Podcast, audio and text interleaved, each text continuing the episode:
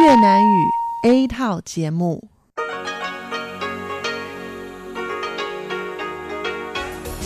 Đây là Đài Phát thanh Quốc tế Đài Loan RTI.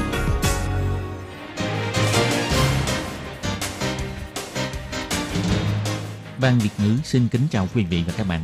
Đây là chương trình Việt ngữ Đài Phát thanh RTI được truyền đi từ Đài Loan.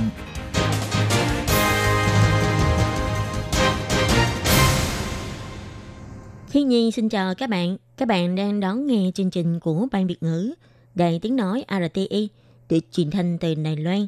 Hôm nay là thứ Tư, ngày 28 tháng 8 năm 2019, tức nhằm ngày 28 tháng 7 năm kỷ hợi âm lịch. Chương trình của ngày hôm nay bao gồm các phần nội dung chính như sau. Mở đầu là phần tin tức thời sự, tiếp đó là chuyên đề tiếng hoa cho mỗi ngày, cẩm nang sức khỏe và cuối cùng là chuyên mục ống kính rộng. Mở đầu là phần tin tức thời sự Đài Loan với các tin như sau. Sau khi Mỹ ký duyệt dự án bán vũ khí cho Đài Loan, Trung Quốc tiến hành diễn tập quân sự. Tổng thống nhấn mạnh đã nắm bắt đầy đủ thông tin. Vụ mời nhà thiết kế người Nga đến Đài Loan thiết kế hình vẽ mèo báo cho tòa xe lửa gây tranh cãi. Điện hành chính dự định hủy bỏ thuế trước bạ. 15 lãnh đạo địa phương thuộc phe đảng quốc dân cùng lên tiếng phản đối.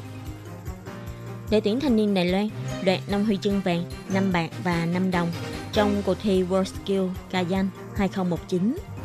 Cuộc thi tìm kiếm vụ cơm chiên Đài Loan lần đầu được tổ chức. Người chiến thắng có thể đưa sản phẩm ra thị trường theo số lượng có hạn. Bốn đảo Bành Hồ được bình chọn là một trong top 10 cảnh đẹp chụp hình sống ảo đẹp nhất thế giới. Sau đây xin mời các bạn cùng đón nghe phần tin chi tiết. Từ ngày 27 tháng 8, lực lượng giải phóng quân của Cộng hòa Nhân dân Trung Hoa bắt đầu diễn tập tại vùng biển Đông Hải. Do phía Mỹ gần đây mới ký duyệt bán 66 máy bay chiến đấu F-16V cho Đài Loan. Cuộc diễn tập quân sự trong thời điểm này của Trung Quốc đã gây chú ý. Khi trả lời phỏng vấn vào ngày 28 tháng 8, Tổng thống Thái Anh Văn đã nhấn mạnh các đợt diễn tập quân sự của Trung Quốc, bao gồm lần diễn tập này, chúng tôi đều đã nắm bắt đầy đủ thông tin. Xin mọi người hãy yên tâm, một lần nữa, Tổng thống Thái Anh Văn lại kêu gọi Trung Quốc hãy là người có cống hiến cho sự ổn định và hòa bình của khu vực. Tổng thống nói,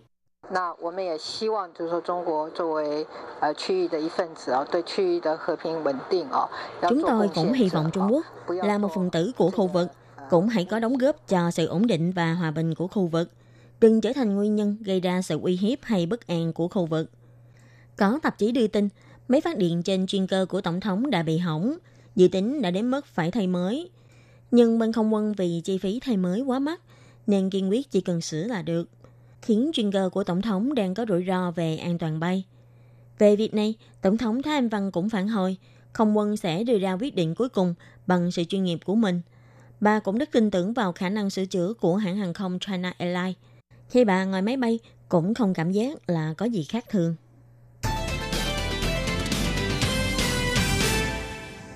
Vào ngày 20 tháng 8 vừa rồi, Cục Du lịch Bộ Giao thông đã cùng ban quản lý của các khu phong cảnh quốc gia ra mắt chuyến xe lửa hội họa tuyến đường tập tập, được mệnh danh là viện mỹ thuật di động đầu tiên của Đài Loan, cùng chào đón thời đại mới của du lịch đường sắt. Nhưng không ngờ, hình vẽ mèo báo, tức là thạch hổ, loài động vật quý hiếm tại Đài Loan, trên toa xe lửa bị phê phán là không giống với mèo báo. Nhà thiết kế Giang Mạnh Chi cho hay, đây là hình ảnh giản lược mà cô mua lại từ kho hình ảnh trên mạng – sau đó, nhà thiết kế người Nga Katya Molosova, tác giả của hình ảnh gốc cho biết, hình cô vẽ là báo hoa. Sau khi biết thông tin, Cục Du lịch đã khẩn cấp yêu cầu nhóm thiết kế phải sửa lại, đưa hình ảnh mèo báo vào. Để sau khi duyệt sẽ công bố với bên ngoài, hy vọng toàn bộ đoàn tàu sẽ hoàn thành chỉnh sửa hình ảnh trước ngày 20 tháng 9. Nhưng sau khi biết được đầu đuôi câu chuyện, nhà thiết kế Katya đã đặc biệt thiết kế ba hình mèo báo mới – và bày tỏ sẽ cùng người dân Đài Loan bảo vệ loài động vật này. Đồng ý cho Đài Loan sử dụng miễn phí hình ảnh này. Nhưng không ngờ đề nghị này của cô đã bị Cục Du lịch từ chối. Về việc này, vào đêm khuya ngày 27 tháng 8, ông Long Gia Long, Bộ trưởng Bộ Giao thông, đã đăng tin trên Facebook hy vọng có thể đưa hình ảnh mèo báo của Katja vẽ lên xe lửa, đồng thời mời Katja đến dự lễ thông xe vào ngày 21 tháng 9, nắm bắt mọi cơ hội để quảng bá bảo vệ mèo báo và cơ hội kết giao bạn bè quốc tế. Ông Lâm Gia Long cho rằng Thiết kế thì nên có tính nguyên tác. Nội dung gói thầu thiết kế của Cục Du lịch lần này quả thực có sơ suất. Lần này, Cục Du lịch từ chối ý tốt của nhà thiết kế Cát Gia cũng là một việc làm thiếu sót. Ông Lâm Gia Long bày tỏ, Cục Du lịch nên rút lại câu nói này, thay vào đó là nghĩ cách để tách thành việc này, tìm cách trao đổi với nhà thiết kế ban đầu, để tránh gây tranh cãi, hy vọng có cách xử lý trọn vẹn.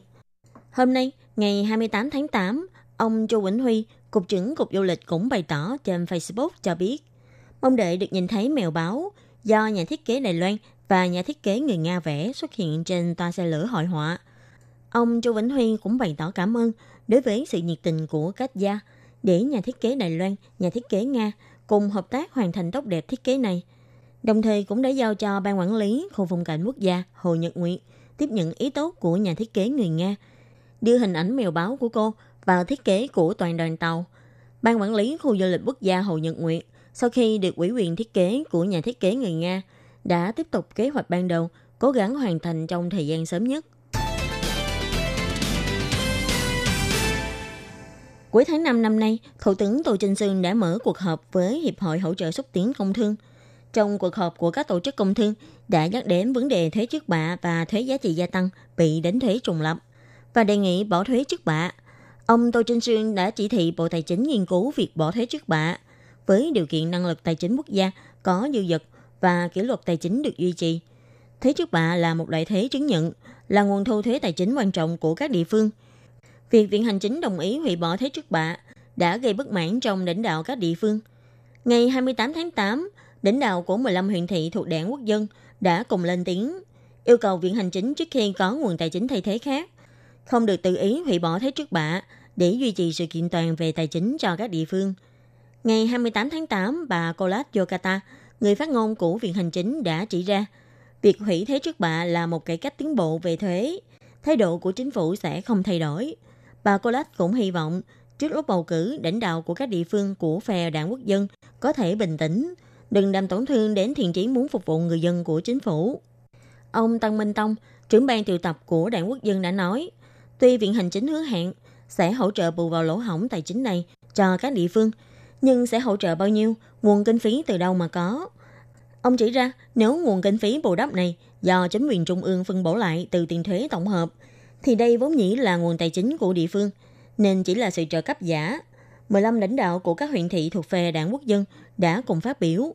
Đảng Dân Tiến 3 năm nay điều hành không tốt, chính phủ trung ương đang mắc nợ 6.400 tỷ đài tệ, chính quyền địa phương nợ 910 tỷ đài tệ.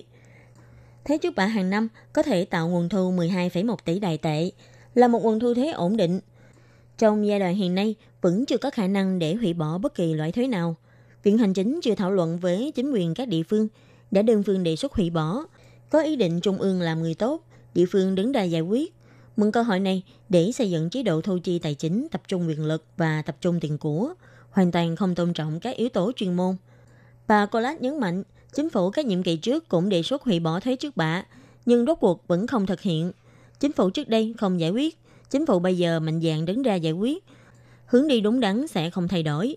Bà Colas nhắc lại, phần thuế bị thiếu hụt do ngân thu thuế trước bạ sẽ do Trung ương bù đắp vào. Dự toán ngân sách của các chính quyền địa phương sẽ không bị thiếu, sẽ không có tình trạng Trung ương làm người tốt, địa phương phải đứng ra giải quyết. Cũng không có việc chính phủ đang mua phiếu bầu.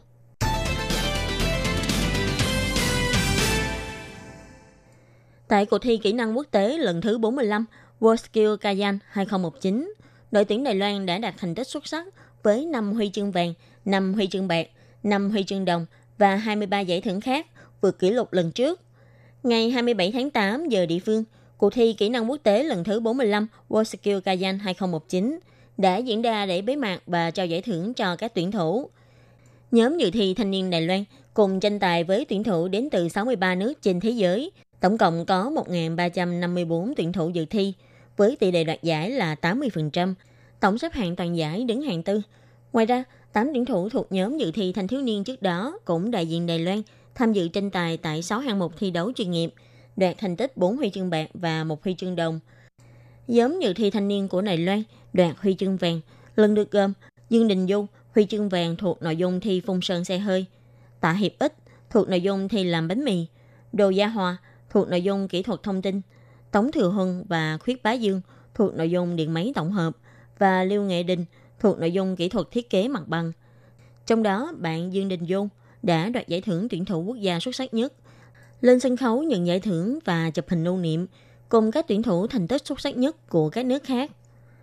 Để cổ vũ khuyến khích những người có kỹ năng nghề nghiệp giỏi đi dự thi, Bộ Lao động năm nay đã đặc biệt tăng thêm mức tiền thưởng cho người đạt huy chương vàng trong nhóm thanh niên, từ 1 triệu đại tệ lên 1,2 triệu đại tệ, thu hút các tuyển thủ phấn đấu cho mục tiêu huy chương vàng. Lần này, bà Hướng Minh Xuân, Bộ trưởng Bộ Lao động cũng đích thân những đoàn đi dự thi, cổ vũ tinh thần cho đoàn tuyển thủ Đài Loan.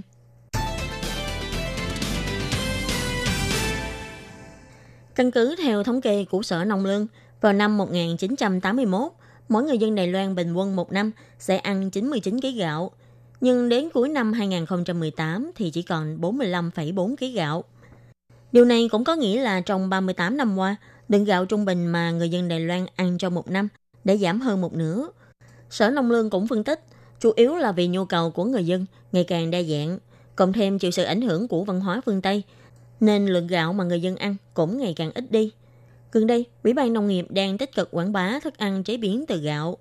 Hợp tác với doanh nghiệp thông qua gia công để giúp người dân có thể nhanh chóng mua được các món ăn truyền thống chế biến từ gạo tại cửa hàng tiện lợi, siêu thị. Hy vọng vì thế sẽ nâng cao được lượng tiêu thụ của thức ăn bằng gạo. Tiếp đến là các món ăn như bánh củ cải, bánh khoai môn và bánh bột lọc chén Đài Loan. Ngày 28 tháng 8, Ủy ban Nông nghiệp tuyên bố sẽ bắt đầu hoạt động tìm kiếm vua cơm chiên Đài Loan cho mời cửa hàng ăn, nhà hàng và doanh nghiệp ngành thực phẩm thuộc mọi huyện thị của toàn Đài Loan đến tham dự. Với nguyên liệu chính là gạo sản xuất tại Đài Loan, kết hợp cùng với nông sản phẩm đặc trưng của từng khu vực, chế biến món cơm chiên với vị ngon và sáng tạo như mình mong muốn. Ông Hồ Trung Nhất, Giám đốc Sở Nông Lương nói, lần này là cơm chiên, lần sau chúng ta sẽ tiếp tục quảng bá cơm ống tre, bánh ú thịt, để người Đài Loan không quên những món ngon truyền thống từ gạo của chúng ta – Món ăn chế biến từ gạo chính là truyền thống của chúng ta. Những món ăn này là hợp miệng với chúng ta nhất. Nên chúng ta phải tạo ra được làn sóng tiêu thụ để người tiêu dùng có thể đồng tình với chúng ta. Sau đó mới đưa các món ăn làm từ gạo trở về bàn ăn của mỗi gia đình, trở thành một phần trong cuộc sống của chúng ta. Vòng chung kết vua cơm chiên Đài Loan, lần đầu tiên tuyển chọn 24 món cơm chiên đặc sắc của các địa phương thuộc các khu vực gồm Bắc Bộ, Trung Bộ, Nam Bộ và Đông Bộ để tham dự cuộc thi toàn quốc.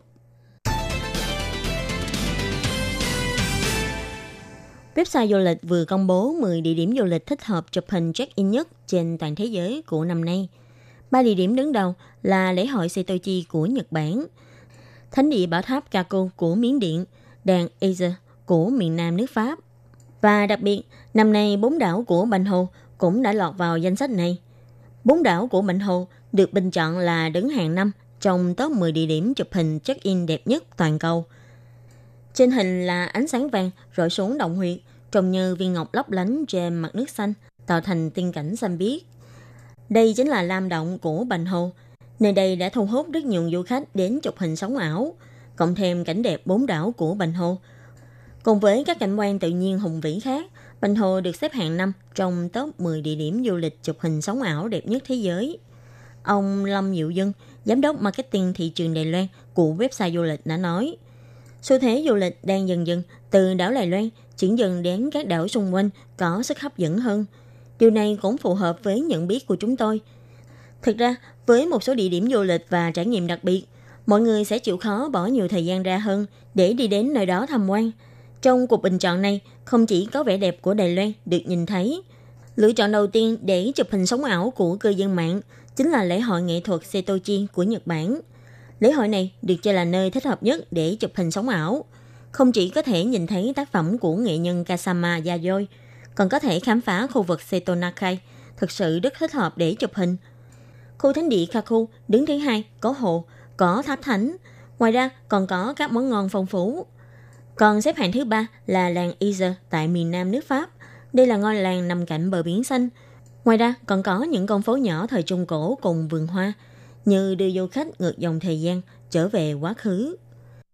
Các bạn thân mến, bản tin thời sự của ngày hôm nay do khí nhi biên tập và thực hiện cũng xin tạm khép lại tại đây.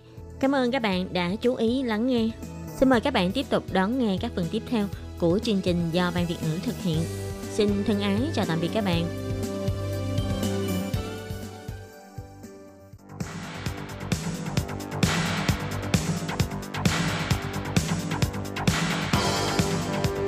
Đây là đài phát thanh quốc tế Đài Loan RTI, truyền thanh từ Đài Loan. Mời các bạn theo dõi bài chuyên đề hôm nay.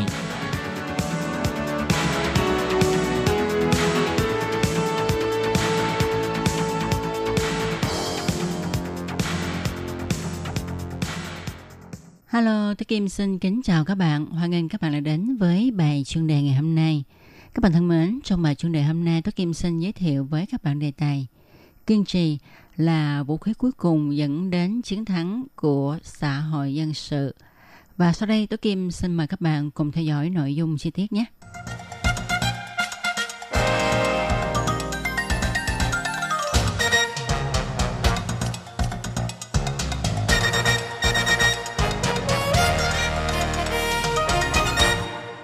Các bạn thân mến, như chúng ta được biết ha thì từ châu Phi, Trung Đông đến châu Á, trong những năm gần đây liên tục xảy ra sự đối kháng giữa dân chúng và chính phủ.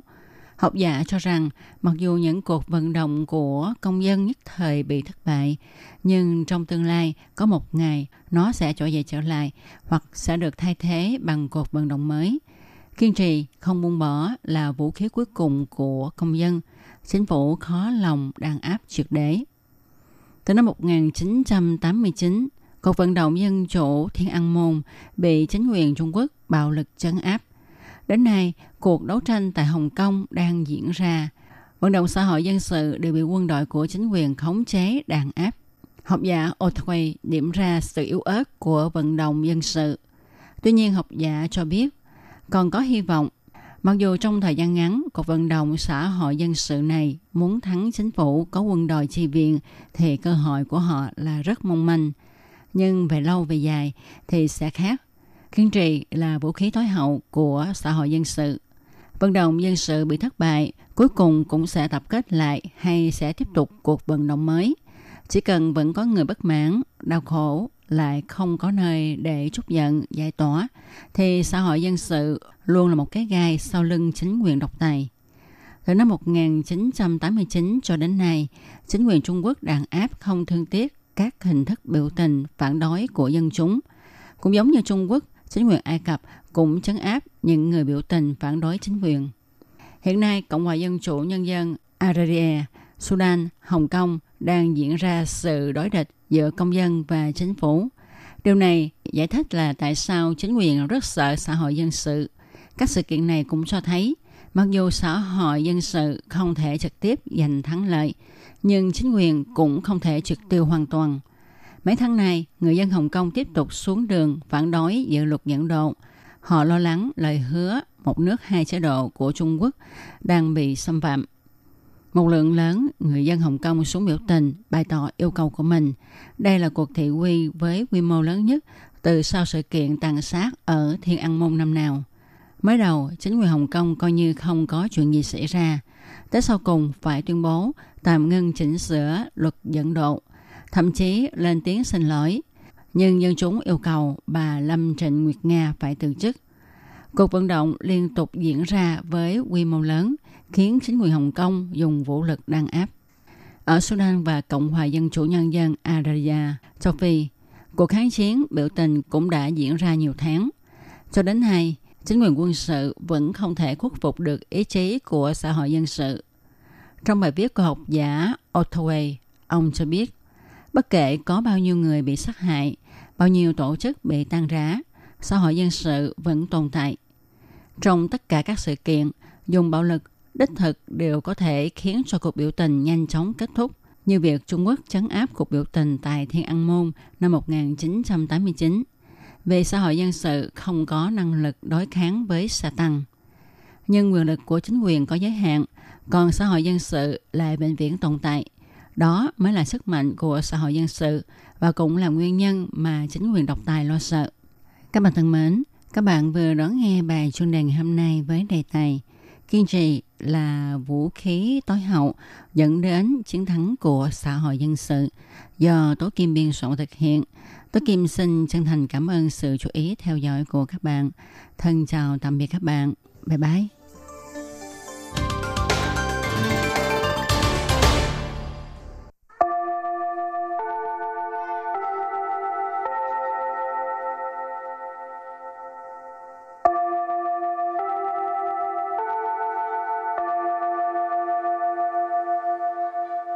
Xin mời quý vị và các bạn đến với chuyên mục Tiếng Hoa cho mỗi ngày do Lệ Phương và Thúy Anh cùng thực hiện.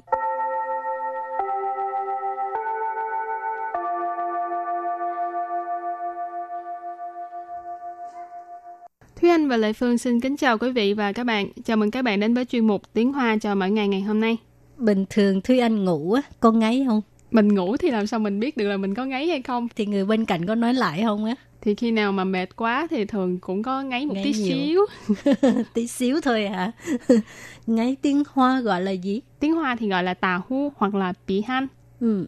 Vậy à, hôm nay mình học hai câu có liên quan tới từ này ha. Câu thứ nhất, hôm qua anh ngáy lớn tiếng quá, làm cho em cứ giật mình tỉnh dậy hoài. Và câu thứ hai, về chiều nay em không có bận gì thì ngủ bù đi. Và bây giờ thì chúng ta lắng nghe cô giáo đọc hai câu mẫu này bằng tiếng Hoa. 你昨天晚上打呼好大声哦，一直把我吵醒。那下午你没事就好好补眠吧。 Và sau đây Thúy Anh xin được giải thích câu mẫu số 1. 你昨天晚上打呼好大声哦，一直把我吵醒。你 Nị là anh, từ chỉ đối phương. 昨天 Chúa thiên là ngày hôm qua. 晚上 晚上 là buổi tối. Cho nên chúa thiên晚上là tối hôm qua. 打呼 Tà hu nghĩa là ngáy.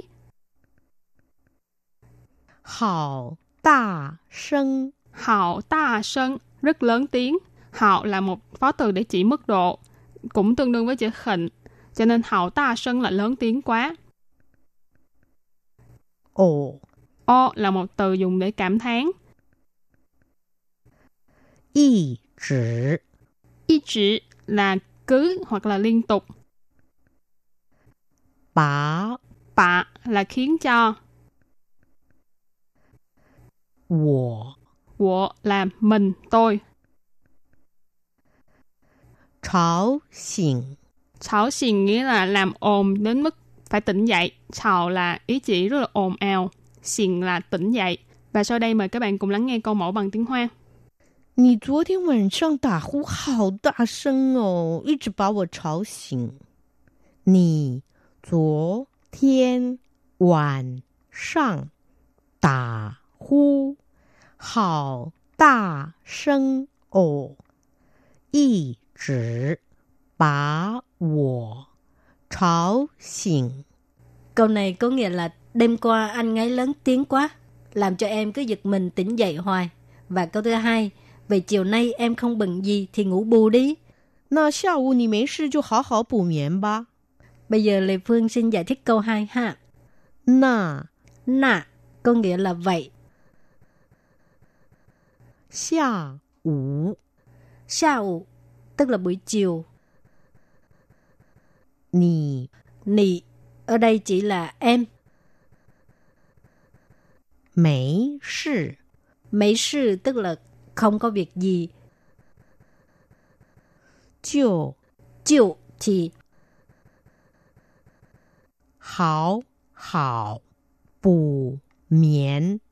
Bù miễn có nghĩa là ngủ bù. Hảo hảo ở đây là chỉ về cái sự nghiêm túc Chẳng hạn như mình làm việc gì phải nghiêm túc thì nói là hảo hảo de做 ha. Cho nên cái từ hảo hảo tức là chuyên tâm làm một cái việc gì đó ha. Cho nó nghiêm túc, đàng hoàng. 爸 Ba tức là ngữ khí từ đi. Và bây giờ thì ờ, chúng ta lắng nghe cô giáo đọc câu mẫu này bằng tiếng Hoa nhé. 那下午你没事就好好补眠吧。那下午你没事就好 好补眠吧。 Câu vừa rồi là vậy chiều nay em không bận gì thì hãy ngủ bù giấc đi. Và sau đây chúng ta hãy cùng đến với phần từ vựng mở rộng.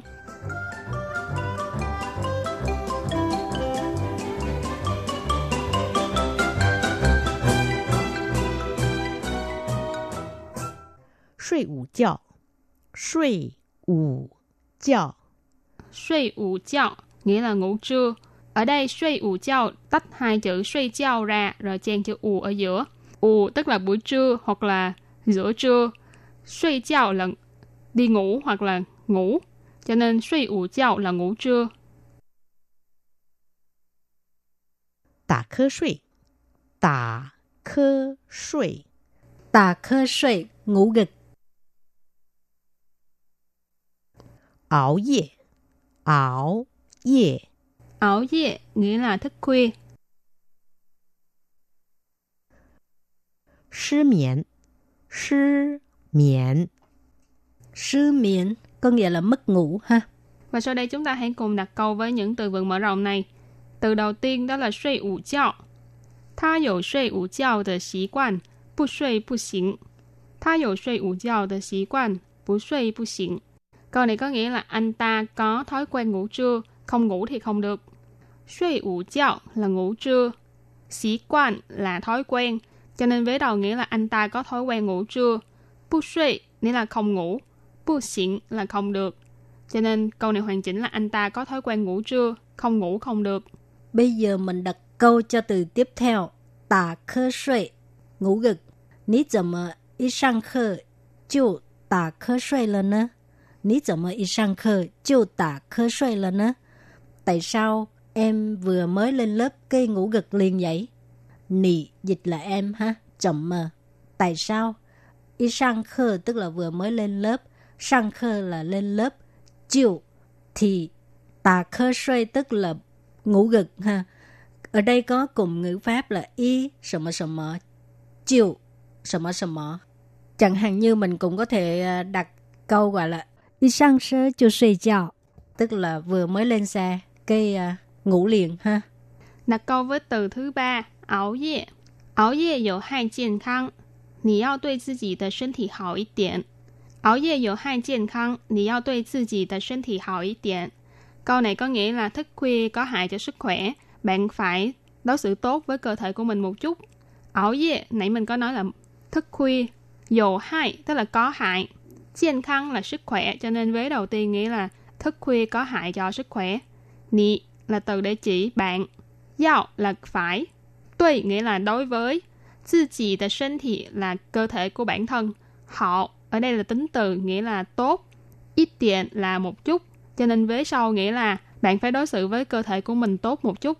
Rồi và bây giờ đặt câu cho từ cuối cùng, sư miễn, có nghĩa là mất ngủ ha. 我最近一直失眠，可能是因为压力太大。 我最近一直失眠，可能是因为压力太大。Tức là gần đây mình cứ mất ngủ hoài, có thể là do áp lực quá lớn. 最近 tức là gần đây ha. Ý trữ tức là cứ. Cái sự việc gì nó cứ diễn ra hoài thì mình dùng từ ý trữ ha. Ý trữ sư miệng có nghĩa là cứ mất ngủ hoài. Khả năng, có lẽ. 因为 tức là tại vì. Gia ly có nghĩa là áp lực. Thay ta là lớn quá ha. Khả năng là 因为压力太大 có lẽ là do áp lực lớn quá. Và sau đây chúng ta hãy cùng ôn tập lại hai câu mẫu của ngày hôm nay bằng tiếng Hoa.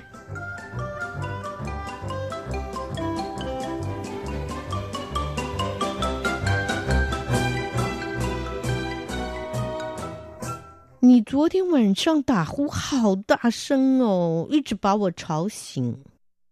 你昨天晚上打呼 好大声哦，一直把我吵醒。 Câu này có nghĩa là đêm qua anh ngáy lớn tiếng quá, làm cho em cứ giật mình tỉnh dậy hoài.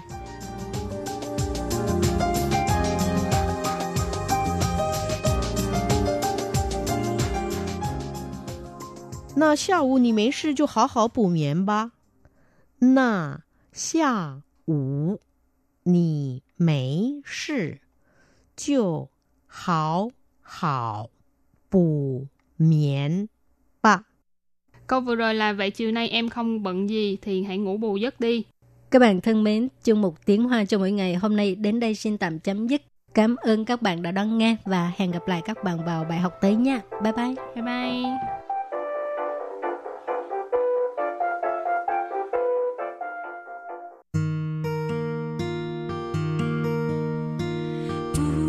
无限的爱向全世界传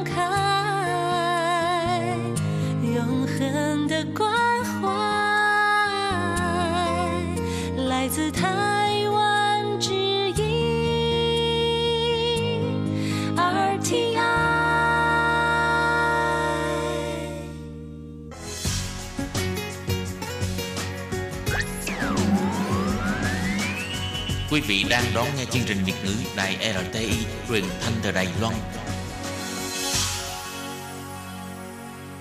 Mời các bạn theo dõi tiết mục Cẩm nang sức khỏe do Tố Kim thực hiện. Tiết mục Cẩm nang sức khỏe sẽ cung cấp những thông tin về sức khỏe cho các bạn tham khảo, chăm sóc tốt sức khỏe mình. Alo, tôi Kim xin kính chào các bạn. Hoan nghênh các bạn đã đến với chương mục cẩm nang sức khỏe ngày hôm nay. Các bạn thân mến, trong chương mục cẩm nang sức khỏe hôm nay, tôi Kim sẽ giới thiệu với các bạn đề tài tìm hiểu về axit uric và khi axit uric trong máu tăng cao thì sẽ khiến cho cơ thể mắc những chứng bệnh nào. Và sau đây tôi Kim xin mời các bạn cùng theo dõi nội dung chi tiết của chương mục cẩm nang sức khỏe ngày hôm nay nhé.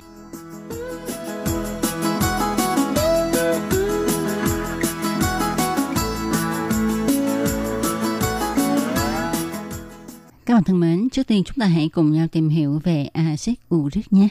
Axit uric là sản phẩm cuối cùng của quá trình thoái biến protein, là một axit yếu nên thường bị ion hóa thành muối nitrat hòa tan trong huyết tương. Axit uric là sản phẩm của một chuyển hóa tự nhiên trong cơ thể. Khi tế bào chết đi, nhân của nó bị phá hủy và chuyển hóa thành axit uric. Đây là nguồn axit uric nội sinh. Ngoài ra, những loại thực phẩm có nguồn gốc từ động vật cũng có nhân tế bào. Khi vào cơ thể qua đường ăn uống, cũng sẽ chuyển hóa thành axit uric. Đó là nguồn axit uric ngoại sinh. Trong đó các loại thực phẩm như là nội tạng động vật, hải sản sẽ được chuyển hóa thành axit uric rất nhiều. Phần lớn axit uric trong máu ở dạng tự do, chỉ có khoảng 4% gắn với protein huyết thanh. Nồng độ axit uric máu trung bình ở nam giới là 5,1 cộng trừ 1,0 mg trên 1 dl. Ở nữ giới là khoảng 4,0 1 mg trên 1 dl. Khi nồng độ axit uric máu vượt qua giới hạn trên thì được coi là tăng axit uric. Bình thường, quá trình tổng hợp và bài tiết axit uric ở trạng thái cân bằng. Tổng lượng axit uric trong cơ thể có khoảng 1.200mg ở nam giới và 600mg ở nữ giới. Khoảng 2 phần 3 tổng lượng axit uric được tổng hợp mới và cũng với số lượng tương tự đào thải chủ yếu qua thận. Axit uric là một chất thừa trong cơ thể, được thải loại 80% qua đường tiết niệu, 20% qua đường tiêu hóa và da. Trong nước tiểu, axit uric hòa tan dễ dàng hơn trong nước. Nồng độ pH nước tiểu ảnh hưởng lớn đến sự hòa tan axit uric. Bình thường, lượng axit uric thải qua nước tiểu là trên 800 mg một ngày. Do vậy, độ pH càng kiềm càng thuận lợi cho việc thải axit uric và ngược lại, nước tiểu càng toan thì khó khăn cho việc đào thải axit uric. Vậy thì tại sao lại có hiện tượng tăng axit uric máu? Việc tăng axit uric máu có thể là do ta ăn nhiều thức ăn có chứa purin, tăng tổng hợp purin nội sinh, tăng thối biến nucleotide hoặc là phối hợp hai nguyên nhân trên. Nguyên nhân thứ hai là giảm bài tiết axit uric qua thận, có thể là do giảm lọc ở cầu thận, giảm tiết urat ở ống thận hoặc là phối hợp hai nguyên nhân trên. Nguyên nhân kế tiếp có thể làm tăng axit uric máu đó là suy thận, ức chế bài tiết urat ở ống thận, tăng tái hấp thu urat ở ống thận. Ngoài ra còn có cơ chế chưa xác định rõ đó là tăng huyết áp, cường chức năng tuyến cận giáp, một số thuốc làm tăng axit uric máu và bệnh thận do nhiễm độc trì. Bên cạnh đó, bia rượu có tác dụng kích hoạt men xanthine oxidase gây tăng sản xuất axit uric. Khi uống rượu cùng với đồ ăn thì một mặt bản thân rượu đã bổ sung một lượng protein, mặt khác còn hạn chế bài tiết urat qua nước tiểu, tạo điều kiện giữ lại purin của thức ăn và tăng quá trình tinh thể hóa các urat ở nước tiểu và tế bào. Do đó, axit uric tăng cao trong máu có liên quan đến việc ăn nhiều đạm động vật và uống nhiều rượu bia.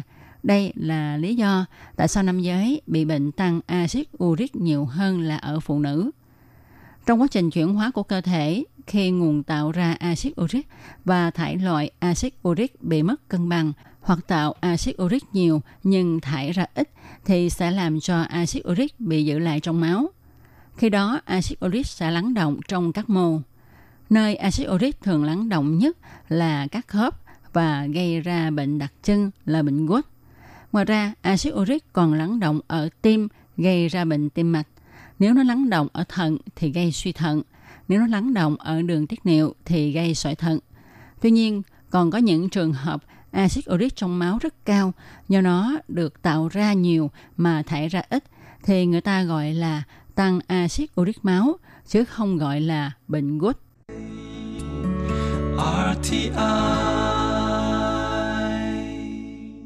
Các bạn thân mến, như khi nãy tôi Kim đã trình bày ở phần trên, thì việc tăng axit uric trong máu sẽ gây nên các chứng bệnh à, và thông thường chúng ta hay gặp nhất đó là bệnh gút.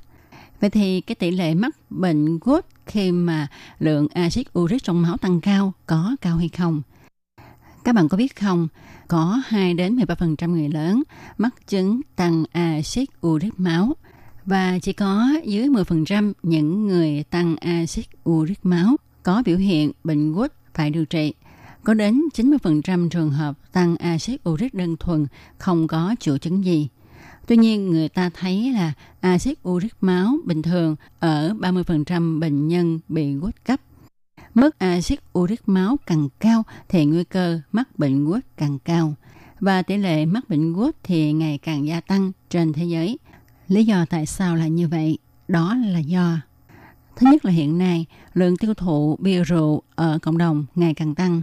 Thứ hai là việc tăng sử dụng artesia và aspirin trong các bệnh lý tim mạch. Thứ ba là tăng sử dụng chế độ ăn giàu protein như là nội tạng của động vật và các hải sản. Cái tiếp nữa là bệnh lý về chuyển hóa và béo phì. Ngoài ra thì tỷ lệ người già trên 65 tuổi gia tăng thì nó cũng có liên quan đến chứng thoái hóa khớp. Lý do tiếp theo đó là gia tăng và kéo dài cuộc sống của các bệnh nhân suy thận mãn. Sau đây chúng ta hãy cùng nhau tìm hiểu cơ chế lắng động axit uric nha. Thì cơ chế chủ yếu là do tăng axit uric máu kéo dài.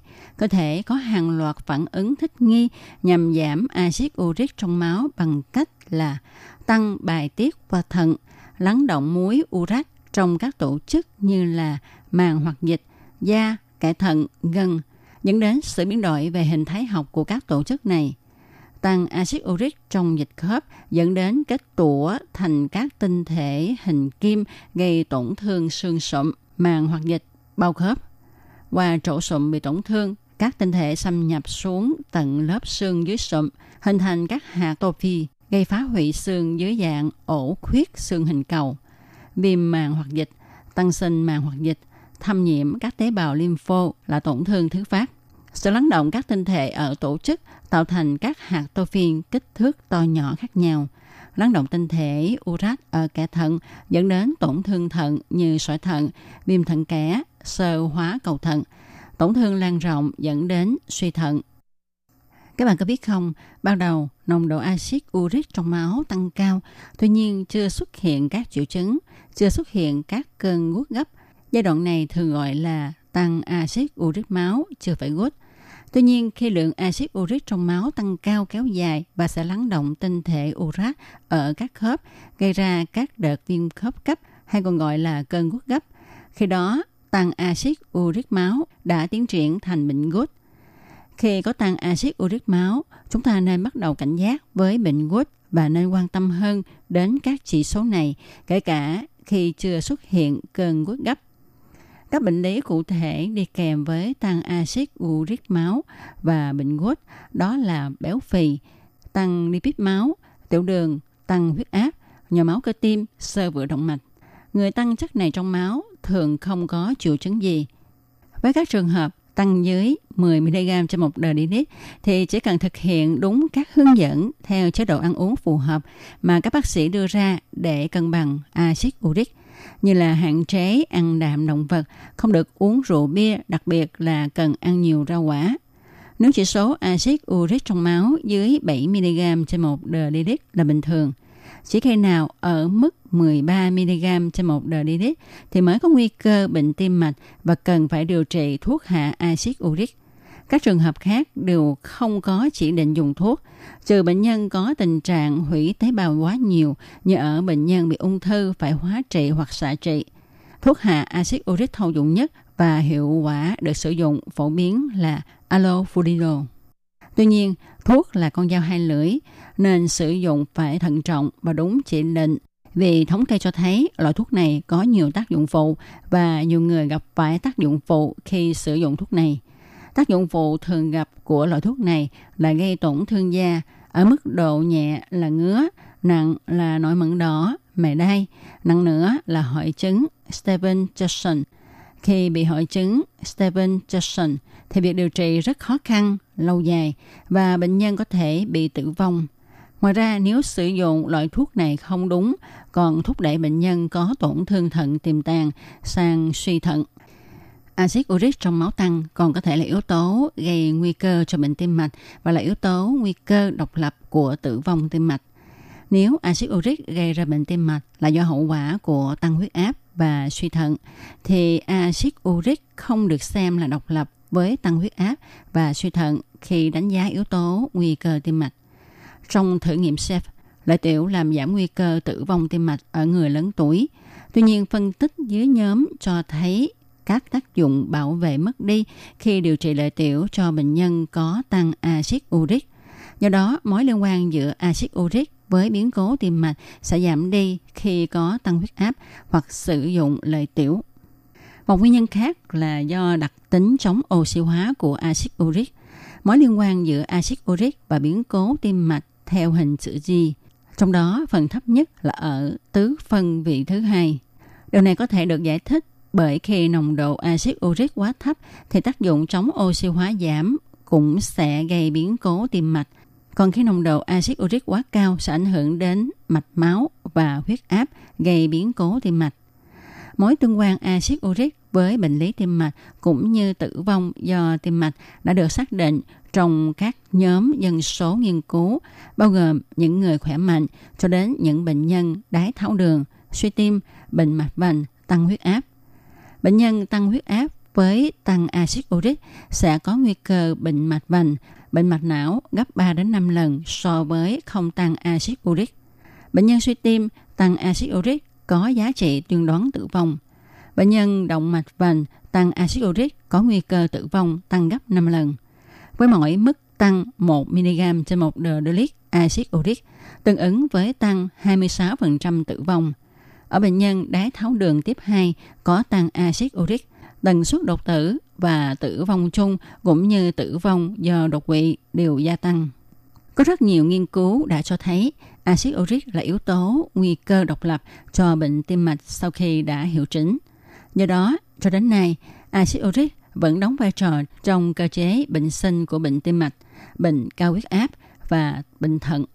Giả thuyết trên còn được ủng hộ bởi nghiên cứu cho thấy trẻ em có tăng axit uric sẽ có nguy cơ bệnh tăng huyết áp khi trưởng thành và khởi phát tăng huyết áp khá sớm. Khi ta phát hiện bị axit uric trong máu cao thì chúng ta phải nên đi khám bệnh ngay cho bác sĩ tư vấn, hướng dẫn chế độ ăn uống phù hợp để cơ thể không tạo thêm axit uric. Cụ thể là ta phải hạn chế ăn đạm động vật, ăn nhiều rau quả, không được uống rượu bia. Nếu đã điều chỉnh chế độ ăn uống mà axit uric vẫn cao thì mới cần dùng thuốc. Và khi dùng thuốc thì phải có sự chỉ định của bác sĩ cũng như là chúng ta phải đi khám định kỳ để đề phòng tác dụng phụ. Và các bạn thân mến, trong một cẩm nang sức khỏe ngày hôm nay, với đề tài tìm hiểu axit uric, và khi mà axit uric trong máu tăng cao thì nó sẽ gây tác hại gì cho cơ thể. Đến đây xin được tạm dừng.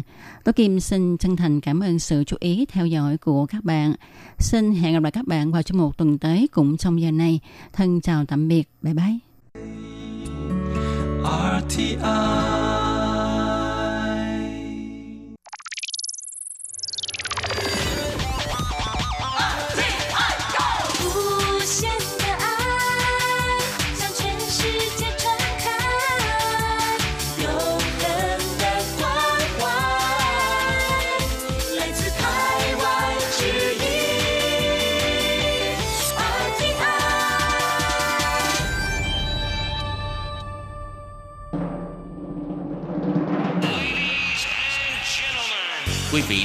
nghe chương trình Việt ngữ Đài RTI truyền thanh từ Đài Loan.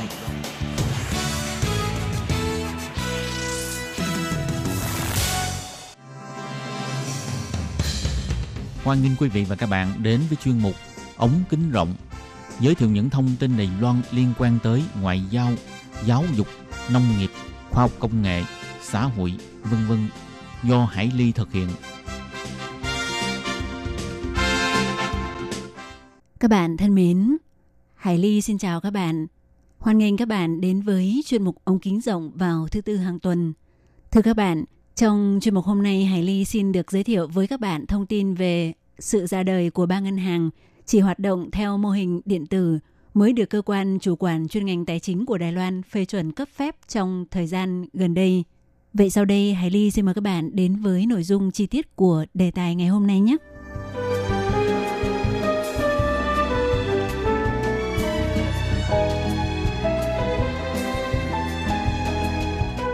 Thưa các bạn, thì vào cuối tháng 7 vừa rồi, Đài Loan sau 30 năm lại mới cấp phép cho thành lập ngân hàng mới. Theo đó, Ủy ban Quản lý Tài chính của Đài Loan tuyên bố, ba ngân hàng chỉ hoạt động theo mô hình ngân hàng điện tử 100% mà không có mặt bằng thật, trong tiếng Trung gọi là chuẩn oảng ín, chính thức ra mắt bao gồm ngân hàng Next Bank, Trang Lái Sang Ye Yến hãng, ngân hàng Lai Bank, Lén Xiển Sang Ye Yến hãng và ngân hàng Rakuten Bank, Lửa Thiên Sang Ye in hãng.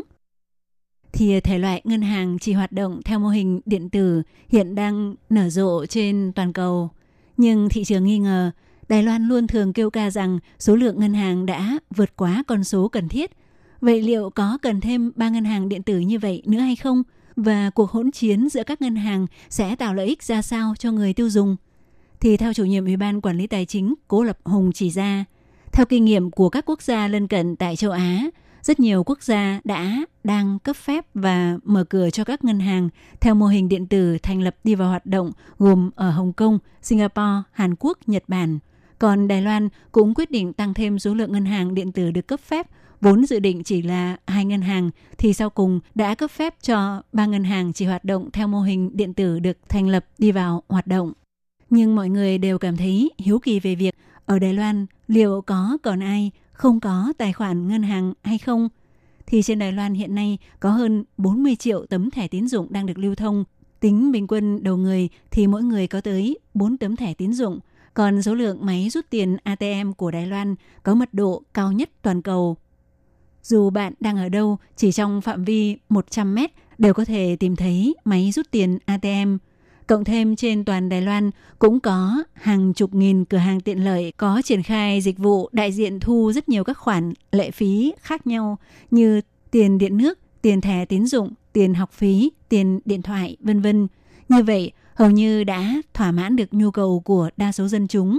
Vậy thì còn ai cần đến ngân hàng chỉ chuyên hoạt động theo mô hình điện tử không có mặt bằng thật Vậy chúng ta hãy cùng tạp chí Commonwealth của Đài Loan cùng tìm hiểu về nhu cầu của dân chúng Đài Loan về ngân hàng điện tử thông qua một số nhóm cộng đồng dân chúng hiện nay vẫn có tỷ lệ sử dụng tiền mặt khá cao ở Đài Loan như chợ truyền thống, xe taxi và đặc biệt gồm cả di dân mới cũng như lao động nước ngoài nha các bạn. Ví dụ trường hợp một di dân mới tên là Phượng Hà đến Đài Loan đã 19 năm, đã có ba người con. Sau khi ly hôn, Buổi sáng chị tới trường học phụ làm thêm để kiếm chút ít chi phí không đáng kể. Buổi tối thì đi học để hy vọng lấy được tấm bằng tiếng Trung. Chị nói, tài khoản đầu tiên mà chị mở đó là tại bưu điện. Khi đó là do chồng cũ của chị hỗ trợ. Bởi vì ờ, chị đọc không hiểu các loại giấy tờ. Ở ngân hàng cũng không có người để hỗ trợ. Nhưng sau khi ly hôn, tất cả mọi việc đều phải tự làm hết. Khi chị đi lĩnh tiền ở máy rút tiền ATM, chị vẫn phải vừa tra cứu điện thoại di động vừa thao tác. Bởi vì đã 19 năm nay, chị chưa hề chuyển tiền qua ngân hàng cho cha mẹ đẻ ở quê nhà, mà đều là nhờ bạn bè chị em thân thiết cầm về giúp. Không những di dân mới có nhu cầu chuyển tiền, mà tại Đài Loan có rất đông lao động nước ngoài cũng thường xuyên phải chuyển tiền về nước.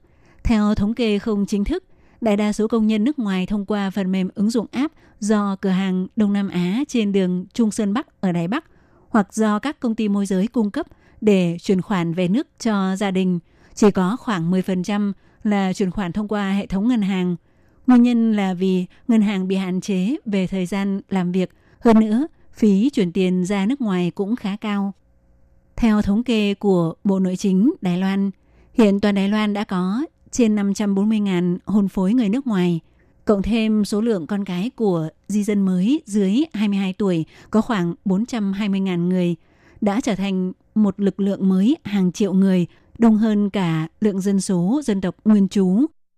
Theo trường điều hành của quỹ Pierre S. Buck Foundation, Sai Trân Chu chi Jin Huệ, bà Tiêu Tú Linh quan sát, có rất nhiều phụ nữ di dân mới sang Đài Loan lấy chồng từ khi còn rất trẻ, vốn dĩ khi còn ở trong nước chưa sử dụng các dịch vụ của ngân hàng bao giờ. Sau khi tới Đài Loan, do ngôn ngữ không thành thạo, ngân hàng có nhiều từ chuyên ngành. Hơn nữa, nhiều ngân hàng của Đài Loan rất sang trọng nên có nhiều di dân mới ngại ngần không dám bước vào. Ngoài ra còn vì có nhiều hôn phối nước ngoài thường đều làm nhân viên phục vụ hoặc phụ giúp dọn dẹp tại các quán ăn, thường được chủ phát lương bằng tiền mặt nên cũng không cần thiết phải mở tài khoản ngân hàng. Do vậy, khi hôn phối nước ngoài có dự định mở quán ăn nhỏ, nếu tiền tiết kiệm của bản thân không đủ thì đa số là sẽ vay tiền của chị em đồng hương hoặc của cha mẹ. Về một phương diện nào đó thì đúng là ngân hàng ở Đài Loan nhiều vô kể, nhưng mọi người quên rằng cũng có rất nhiều người không hề sử dụng bất cứ một dịch vụ ngân hàng nào, trong đó có một bộ phận di dân mới. Tuy nhiên thì có di dân mới cho rằng hiện tại ngân hàng chỉ hoạt động theo mô hình điện tử thì chỉ chi viện bằng tiếng Trung và tiếng Anh. Và mặc dù giao diện ngôn ngữ cũng không phải là việc gì quá lớn, tuy nhiên nếu xét về phương diện lâu dài thì ngân hàng chỉ hoạt động theo mô hình điện tử không hề giải quyết được những khó khăn của di dân mới so với ngân hàng truyền thống. Còn nhóm cộng đồng tiếp theo cũng ít được các dịch vụ ngân hàng tiếp cận, đó chính là nền kinh tế ngầm, tỷ trả chính trị. Thì đó chính là các sạp hàng ở các chợ truyền thống. Đường Vạn Đại ở khu Vạn Hoa, thành phố Đài Bắc hiện đang xây dựng tuyến xe điện metro. Chưa đến 9 giờ sáng, xe cộ đông như mắc cười, tại trạm xe buýt ở chùa Long Sơn Tự có rất đông các bà các cô sách theo nào là làn, nào là túi, chuẩn bị tới mua cá mú rau cỏ ở chợ cá. Ngôi chợ cá ở đây đã có 44 năm lịch sử, mặc dù về điều kiện vật chất thì vẫn không khác trước, nhưng có một điểm khác biệt là ở chỗ vào cuối năm ngoái, mỗi một sạp hàng đều có thêm một miếng dán QR code để người mua lẻ có thể dùng điện thoại trả tiền, không cần phải móc tiền mặt từ trong ví ra trả, trong khi chọn mua cá thịt rất bất tiện. Bây giờ dùng QR code để thu tiền hàng, ngay cả một đồng cũng đều có thể thu được, có thể nói là vượt ngoài tưởng tượng. Một chủ sạp hàng họ Hoàng ở khu chợ cá Vạn Hoa cho biết, chị cảm thấy rất bực mình vì nhiều khi bán hàng thu tiền mặt thường bị thất thu khoản tiền lẻ.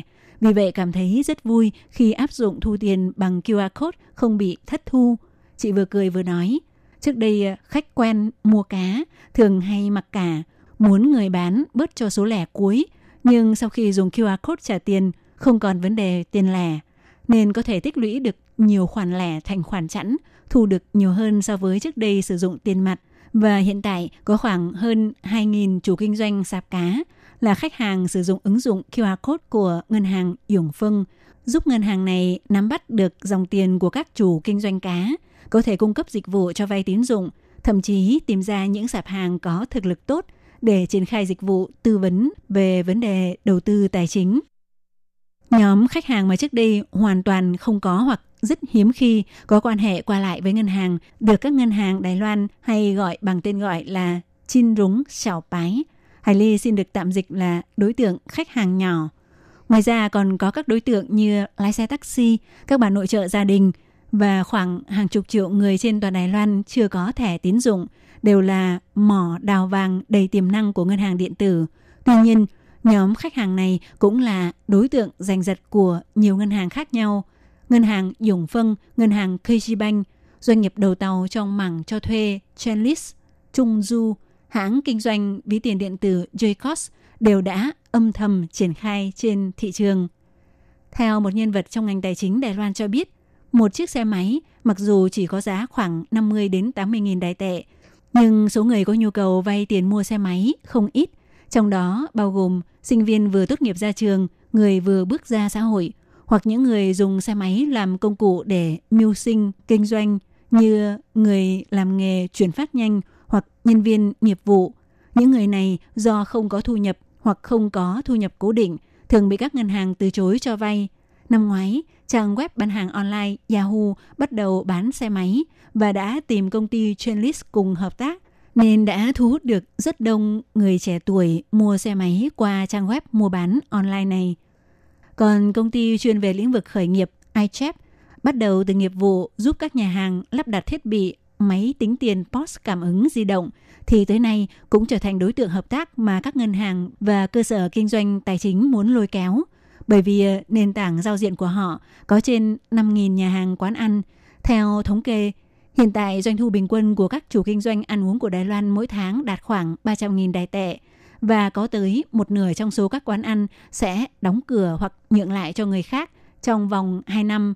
Do vậy, ngân hàng không lấy làm mặn mà lắm với đối tượng kinh doanh các quán ăn nhỏ. Và chính vì thế, các chủ kinh doanh quán ăn gặp phải khó khăn trong việc luân chuyển vốn và mở tiệm. Nhưng thông qua phân tích dữ liệu lớn, công ty iChep đã tìm ra phương trình thành công của các tiệm ăn trường thọ. Qua đó, giúp ngân hàng tìm ra được các chủ kinh doanh có năng lực thanh khoản cao. Nhờ đó, giúp ngân hàng khai thác thêm được nguồn khách hàng. Cuối năm 2017, ngân hàng KG Bank bắt đầu hợp tác với iChep và sau đó một năm thì trên các đường phố hoặc hệ thống thanh toán trực tuyến LivePay ở Đài Loan đều đã xuất hiện những nhà hàng là khách hàng của iChep. Viễn cảnh của ngân hàng chỉ hoạt động theo mô hình điện tử khá gây kích thích. Thêm vào đó là ngân hàng phát triển từ phong tỏa rồi đến mở cửa đã giúp cho ngân hàng bắt đầu tiếp nhận số liệu từ ba bên và mở rộng các dịch vụ của mình. Lấy ngân hàng KG Bank làm ví dụ, không chỉ có iChep mà ngân hàng này cũng tìm kiếm hãng kinh doanh xe taxi Thái Oan Ta Trơ Tuệ để giúp cho những người lái xe taxi trước đây chỉ biết vay tiền qua dịch vụ cho vay tư nhân với lãi suất cắt cổ. Nhờ đó giúp nhóm đối tượng này giải quyết được khó khăn về vay vốn. Khi ngân hàng truyền thống cũng bắt đầu nhắm chúng vào các nhóm đối tượng khách nhỏ thì liệu ngân hàng chỉ hoạt động theo mô hình điện tử chuẩn oảng yến? Liệu có chiếm ưu thế hơn hay không? Thì do quy định của luật ngân hàng ngân hàng chỉ hoạt động theo mô hình điện tử là do Ủy ban Quản lý Tài chính thực hiện quản lý, kiểm soát, trong đó bao gồm quy định giới hạn cho vay tối đa đối với từng cá nhân không có các điều kiện bảo đảm hoặc lãi suất năm không được vượt quá 15%. Do vậy, ngay cả khi ngân hàng chỉ hoạt động theo mô hình điện tử đồng ý cho nhóm khách hàng có rủi ro cao vay tiền, nhưng vì thiếu sự linh hoạt về lãi suất thì sẽ phải chịu mức rủi ro khá cao, cho nên ngân hàng chỉ hoạt động theo mô hình điện tử chưa hẳn đã chiếm ưu thế. Theo một phó tổng giám đốc của một ngân hàng cho biết, hiện tại đại đa số các ngân hàng sẽ căn cứ vào thu nhập hàng tháng để đánh giá rủi ro khi cho vay tín dụng. Ủy ban quản lý kiểm soát tài chính mặc dù mở cửa cho phép ngân hàng có thể căn cứ vào thu nhập để đánh giá khả năng thanh khoản của khách hàng cá nhân, ví dụ như khoản tiền gửi cá nhân hoặc số dư trong thẻ ATM hàng tháng. Tuy vậy thì ngân hàng vẫn phải trình bày thêm để thuyết phục Ủy ban Quản lý Tài chính. Do vậy, trên thực tế, việc được phê chuẩn thông qua là không dễ dàng. Ủy ban Quản lý Tài chính Đài Loan tung lưới ba ngân hàng chỉ hoạt động theo mô hình điện tử bắt đầu bơi lội trong cái ao lớn của vô vàn các ngân hàng tại Đài Loan. Trong tương lai, chưa biết chúng sẽ đạt được hiệu quả ra sao, nhưng chắc chắn một điều, sau khi xuất hiện ba ngân hàng này thì sự cạnh tranh trong ngành ngân hàng sẽ càng cao hơn. Đương nhiên, người tiêu dùng sẽ được hưởng dịch vụ tài chính tiền tệ càng tốt hơn, tiện lợi và gần gũi hơn. Các bạn thân mến, chương trình ống kính rộng hôm nay với đề tài ngân hàng điện tử cũng xin được khép lại tại đây. Hải Ly cảm ơn các bạn đã quan tâm đón nghe. Thân ái, chào tạm biệt các bạn. Bye bye.